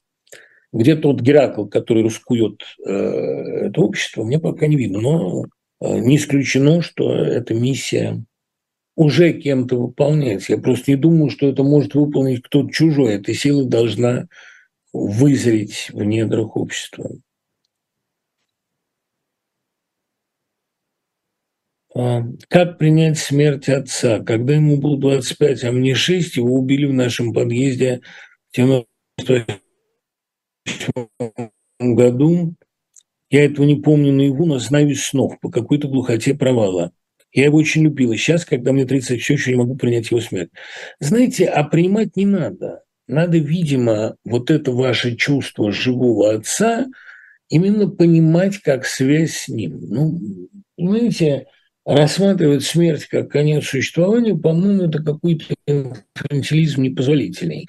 Надо, мне кажется, видеть, как Дамблдор учил смерти, одно из приключений на пути развитого ума, развитого сознания. Конечно, человек никуда не исчезает. Заболоцкий воспевал Сталина, об этом Горийской симфонии. Под конец жизни хотел написать поэму «Сталин», скорее в стиле Рубрука в Монголии. Почему пострадавший от культа личности, он так уважал Сталина? Ну, слушайте, ну, товарищ дорогой, давайте не путать Горийскую симфонию, написанную в период второй книги, а в 30-е годы Давайте не путать ее замыслом поэмы о Сталине, которая была сочинена, задумана э, в предсмертные годы Заболоцкого и рассказана жене в последнюю ночь его жизни.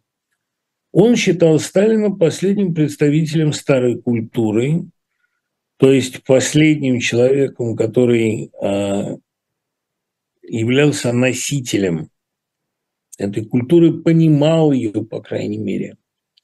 Но хорошего отношения к Сталину у него не было. Отношение Заболоцкого к Сталину исчерпывающе раскрыто в стихотворении «Казбек», которое вы, конечно, знаете, но я его все равно с удовольствием прочту. С хевсурами после работы лежал я и слышал сквозь сон, как кто-то шальной от дремоты окно распахнул на балкон. Проснулся и я, наступала заря, и закованный в снег углавым обломком кристалла в окне загорался Казбек. Я вышел на воздух железный, Дали у подножья высот Курились туманные бездны Провалами каменных сот. Из горных курильниц взлетая И тая над миром камней Летела по воздуху стая мгновенных И легких теней – Земля начинала молебен тому, кто блистал и царил, но был он мне чужд и враждебен дыхание этих кадил. И бедное это селение, скопление домов и закут, мне в этом мгновении разумка, справляя людские дела, живая душа человека страдала, дышала, жила, а он в отдалении от пашин в надмирной своей вышине был только бессмысленно страшен и людям опасен вдвойне. Недаром спросонок понурый внизу из села своего лишь мельком смотрели хевсуры на острые камни его. Это очень понятное стихотворение. А, и, конечно, отношение Заболоцкого к вершинам государственного мышления, бесчеловечности, вот этой двуглавой, очень здесь не случайной державности, это отношение брезгливое. Он бессмысленно страшен, людям опасен войне. Это однозначное и безусловное предпочтение человеческого. Разумно устроенное селение, живая душа человека – маленькие люди с их маленькими нуждами значительнее, а, глубже, живее, чем это мертвое величие. Поэтому я вышел на воздух железный. Это же гениально сказано, да? Лицо у него было железное у Гоголевского Вия. Поэтому для меня вот это стихотворение... Я не скажу, что это отречение от Горейской симфонии. Что такое Горийские симфонии? Это стихотворение о Сталине, написанное тогда, когда нельзя было о нем не писать, когда он был неизбежным героем а, русской лирики и лирики по преимуществу официозной. Заболоцкий понимал, наверное, понимал масштаб трагедии Сталина, масштаб его одиночества.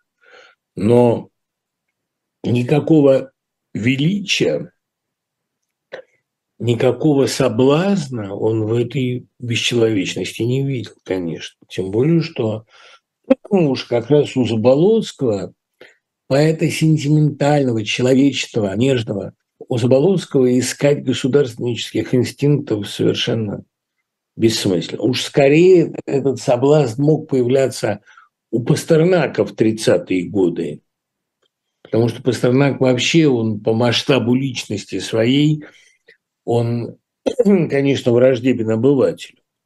А для Заболоцкого обыватель, если угодно, это скорее противоядие, противопоставление бесчеловечности холодной, жестокой. Наверное, вот примерно так. Верите ли вы, что будет соблюден режим прекращения огня? Нет, не верю. Мне вообще кажется, что инициатор этого прекращения сами вряд ли будут его соблюдать. А свалят потом, разумеется, на украинцев. Не знаю. Не знаю. Мне кажется, здесь есть, я говорю, здесь есть подлость. Напасть, а потом предложить соблюдать перемирие. Ну, как не очень логично. Насколько мы далеки или близки от Бабьего Яра? Может ли он повториться в этой войне? Расскажите о своем отношении к книге Анатолия Кузнецова.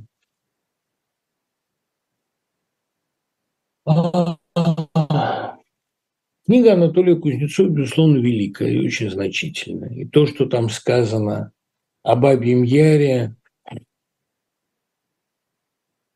в том числе о масштабах коллаборационизма, в том числе о добровольных помощниках немцев, в том числе и о, о наивности людей, не веривших до конца в каннибальские замыслы. Это, безусловно, великое, великое предупреждение, великое предупреждение.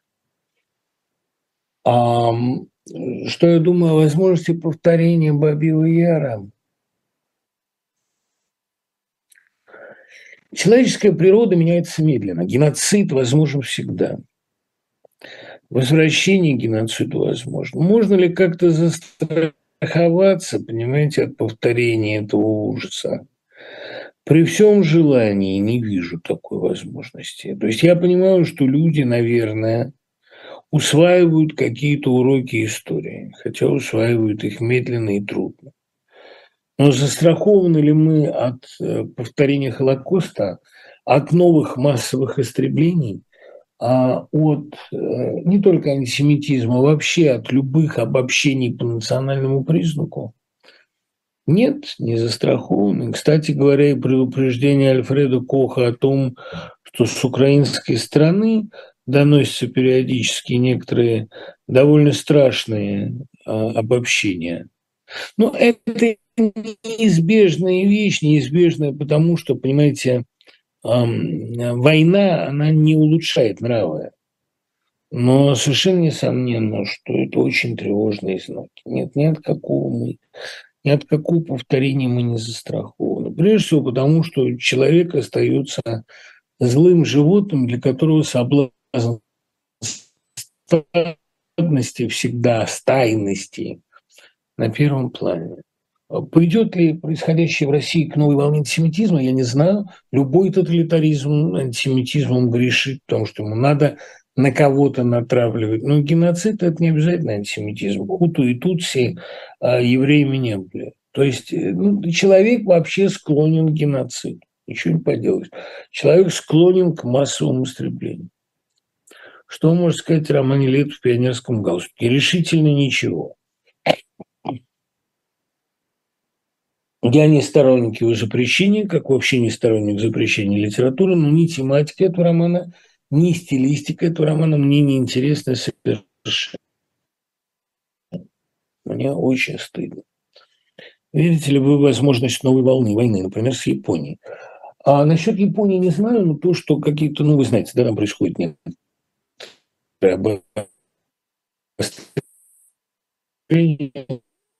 Уже мы пригрозили Японии. Ну да, потому что с Украиной не получилось, будут пытаться еще. Пока э, не будет нанесено России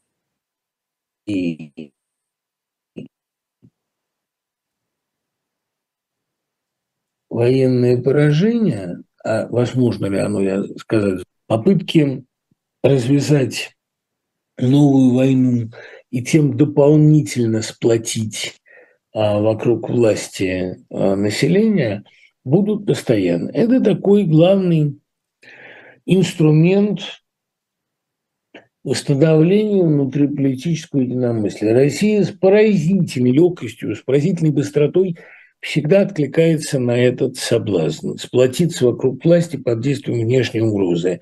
А будут ли новые внешние угрозы? Безусловно. Будут ли их поиски, будет ли их провоцирование? Да, безусловно. Другой вопрос, в какой степени украинская война истощит сейчас российские ресурсы. Безусловно, в огромной степени а, Россия готова сейчас к эскалации в украинском ли конфликте, в любом или другом. А в чем секрет интереса к триллерам? Ну, я говорил много раз, что это такая интуитивная попытка вычленить для себя классную литературу, литературу, а, безусловно, качественную, такой критерий качества. Потому что, видите ли, большая часть триллеров написана талантливо. Для того, чтобы э, рассмешить или прослезить читателя, совершенно не нужен интеллект и писательский профессионализм. Нужны другие вещи. Нужно, э, значит, ну, там, я не знаю, умение сыграть на каких-то чувствительных нотах, но это не предполагает таланта. Талант для этого не обязателен. Талант нужен, чтобы напугать, потому что это вопрос ритма, вопрос чувства страшного, такой семантической разнесенности разных между собой не связанных, разнопластных, что ли, а, примет. Но когда черная метка – это не, допустим, череп и кости на бумажке, а пляшущие человечки или пять зернышек апельсина, или там приметой эм, криминального заговора становится э, там, сбор всех рыжих. Это при, при том, что рыжесть оказывается фактором вообще неважным. Шерлок Холмс хорошо чувствовал такие вещи, и Конан его создатель. Для того, чтобы напугать, нужно уметь, нужно понимать законы страшного. И, конечно, нужно мастерски владеть нарастанием, нагнетанием вот этих деталей этого ритма. А люди, которые этого не умеют, они довольствуются грубыми, примитивными эмоциями. Да, там смех, злоба, слезы сентиментальные.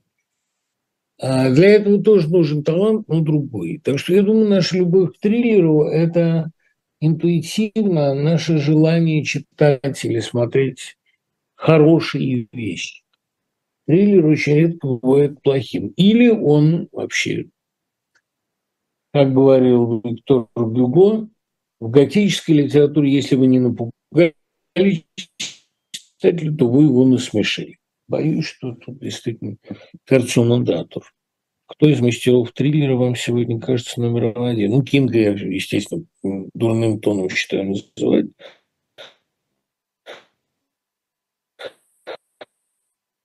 Но из тех, кого я знаю, это Марк Данилевский, конечно. Марк З. Данилевский подписывается. Он абсолютно великий писатель. Лучше, что можно сделать с Родиной забытию, говорит Баланью. У вас получилось? Я. Но я и не хотел.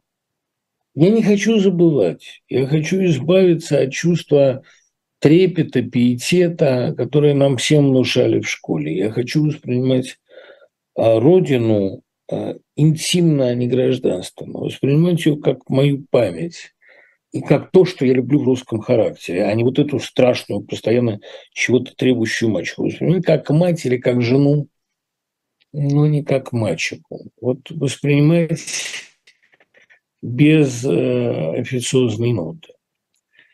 Как по-вашему, как повлияли неудачи в личной жизни Заболоцкого на его поэзию и эволюцию взглядов? Да знаете, не было у Заболоцкого каких-то особых неудач в личной жизни. Аж мы начали действительно говорить о Заболоцком.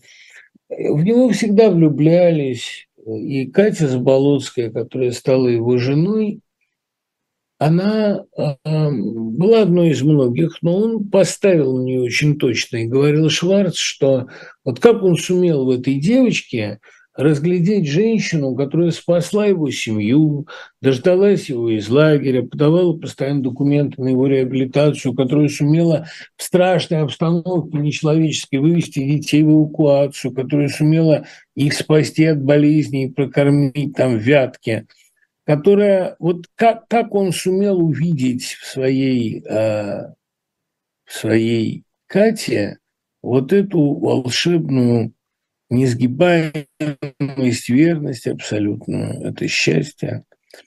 Конечно, им трудно было жить.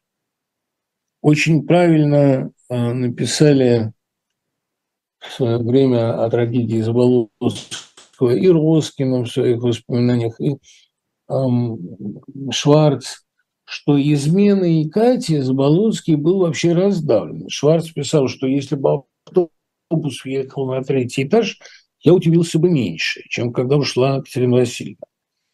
Потому, Васильевна, по-моему, да. Потому что эм, Катя, она ему служила, она была частью его жизни. Заболоцкий говорил Роскиной, второй жене, для нее каждое мое стихотворение было как воскресенье. А ты вот, мол, внимания не обращаешь, хотя она обращала. А на него это повлияло в огромной степени как крах его мира. Ну, это, знаете, это известная история, когда Заболоцкий после ухода жены решил немедленно спасать а, свою творческую способность, свой мир, свой быт. И решил жениться на молодой Наташе Роскиной. Ей было там 29 лет, она уже побывала замужем, у нее была дочка маленькая. А, и вот он а, позвал ее в ЦДЛ долго говорил какие-то там несмешные шутки, какие-то пошлости, потом неожиданно закрыл лицо руками и зарыдал, скорее, как я несчастлив. От меня ушла жена. Кому? Писателю. Это был Гроссман. Поскольку э, Изболоцкий и Роскин оба были люди литературные, она не нашла ничего лучшего, как спросить, ну хоть к хорошему, на что он ответил, э, не очень но это не важно.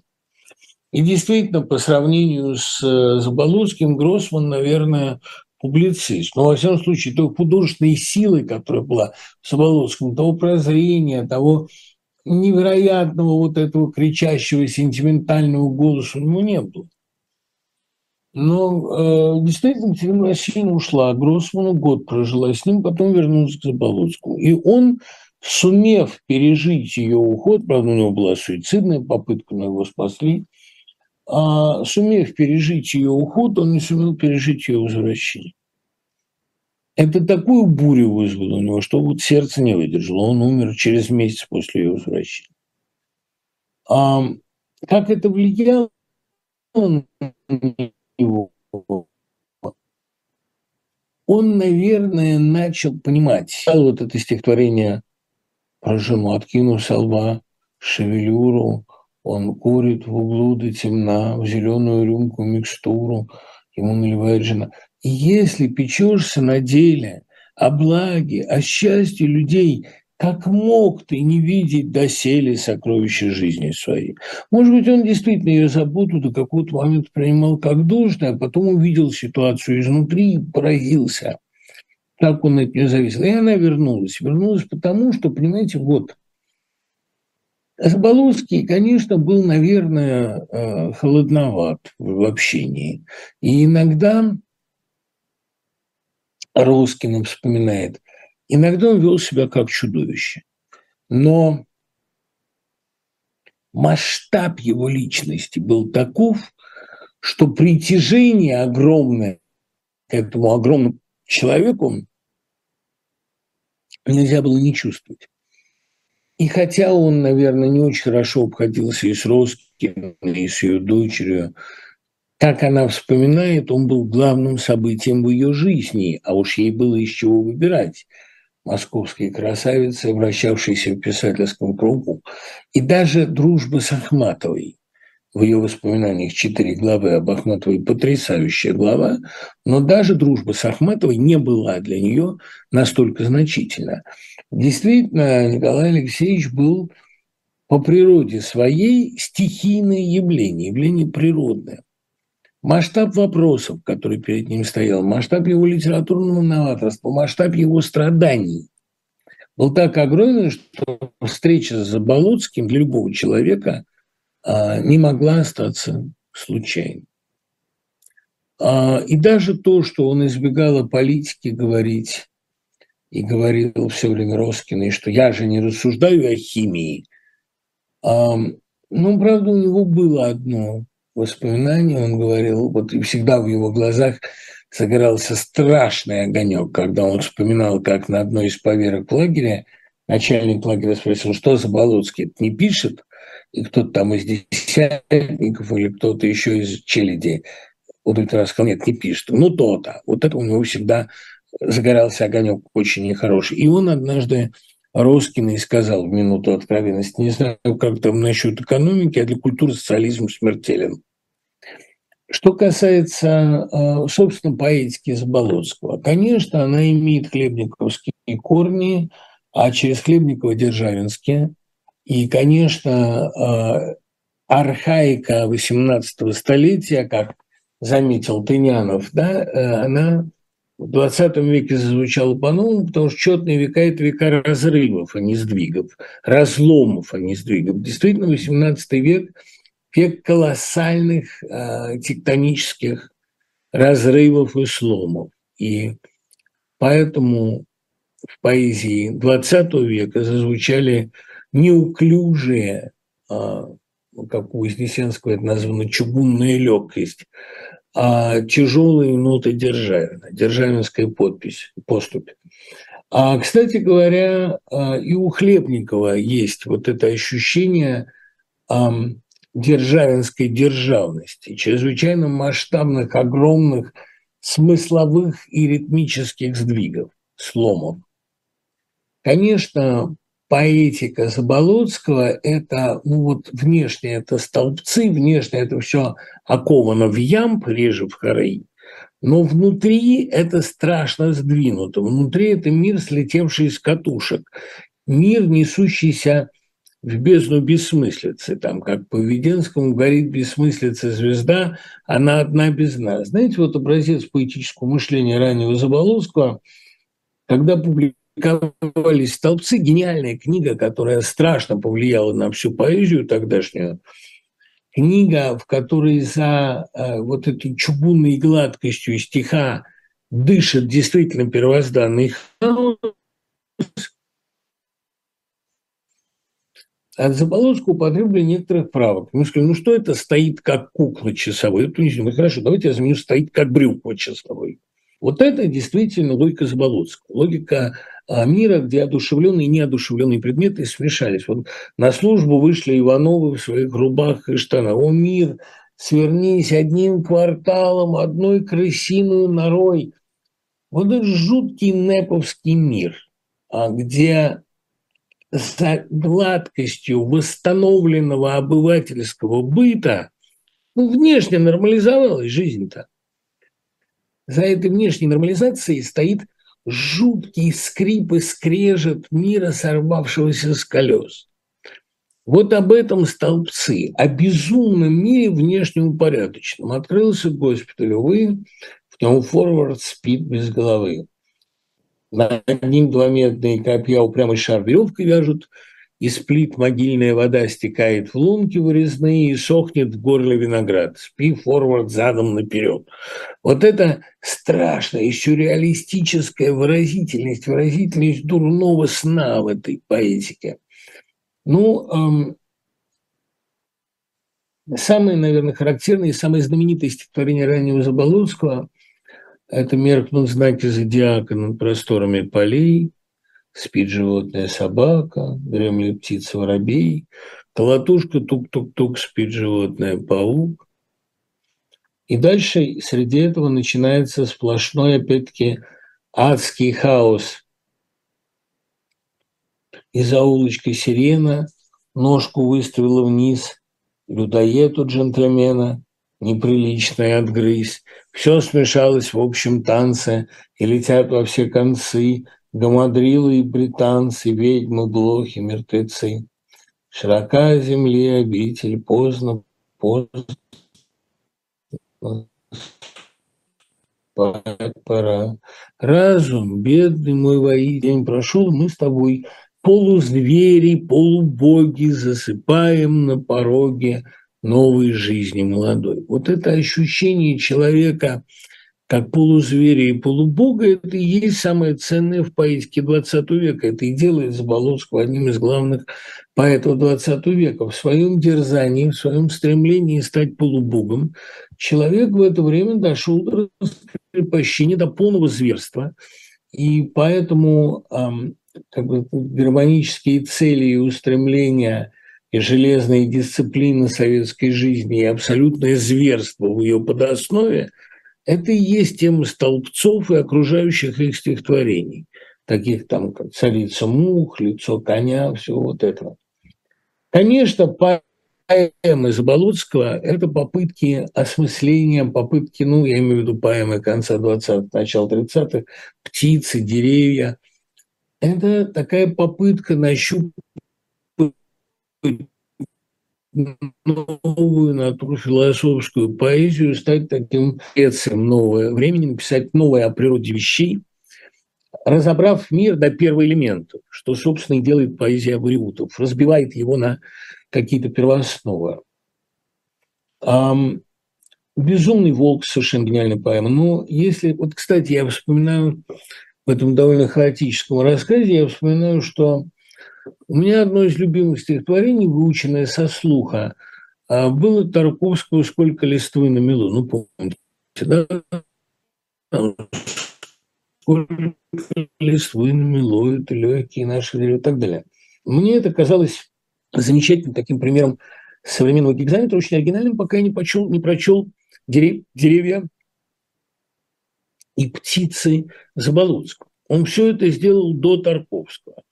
И когда говорят, там Ахматов говорит, вот этими руками я тащила а, Арсения из Мандельштамовского костра, так а, Арсений, а, так сказать, в большей гораздо степени зависел от Заболоцкого. И многие стихи Тарковского можно принять за позднего Заболоцкого. Только у Заболоцкого было гораздо больше ну, такого подлинного благородного безумия. Даже за самыми советскими, за самыми академическими стихами Заболоцкого стоит тот же древний хаос, который прорывается в столбцах. Кстати говоря, эволюция Заболоцкого, она не так уж разительна. Да, стало меньше сюрреализма. Но картина мира, которую он видел перед собой, который, которой он дышал, она не стала менее бредовой от того, что это все оковалось в какие-то э, советские образы и советские ритмы. Заболоцкий остался тем же рыцарем бессмыслицы. И, конечно, э, друзья его юности, которые вглядывались в насекомых и видели в новом мире советском именно насекомые, роения какие-то, они остались его друзьями. Он ни от кого не отрекся, как не отрекся от левого искусства. И Бахтерев, как не отрекся и э, Введенский, как Хармс остался ему верен, Друскин, Чинари Липавский. Заболоцкий продолжал видеть в основе мира вот это хаотическое пожирание друг друга. А от человека он ожидал, что человек внесет порядок в этот мир. Ну, как Ладейников его поэме. Помните, жук ел траву, шука клевала птица, хорек пил мозг из птичьей головы. Такая иерархия всеобщего поедания – но на это приходит человек и вносит в это, а, ну, если не гармонию, то, по крайней мере, разум. И этот разум, как бы он в отчаянии не пытался, там, не признавал свое бессилие, разум – это единственное гармонизирующее начало. Прочел бы я «Бегство в Египет», любимое мое стихотворение Заболоцкого, у нас времени на это не остается. Прочтите его сами, а мы расстаемся на неделю. Пока.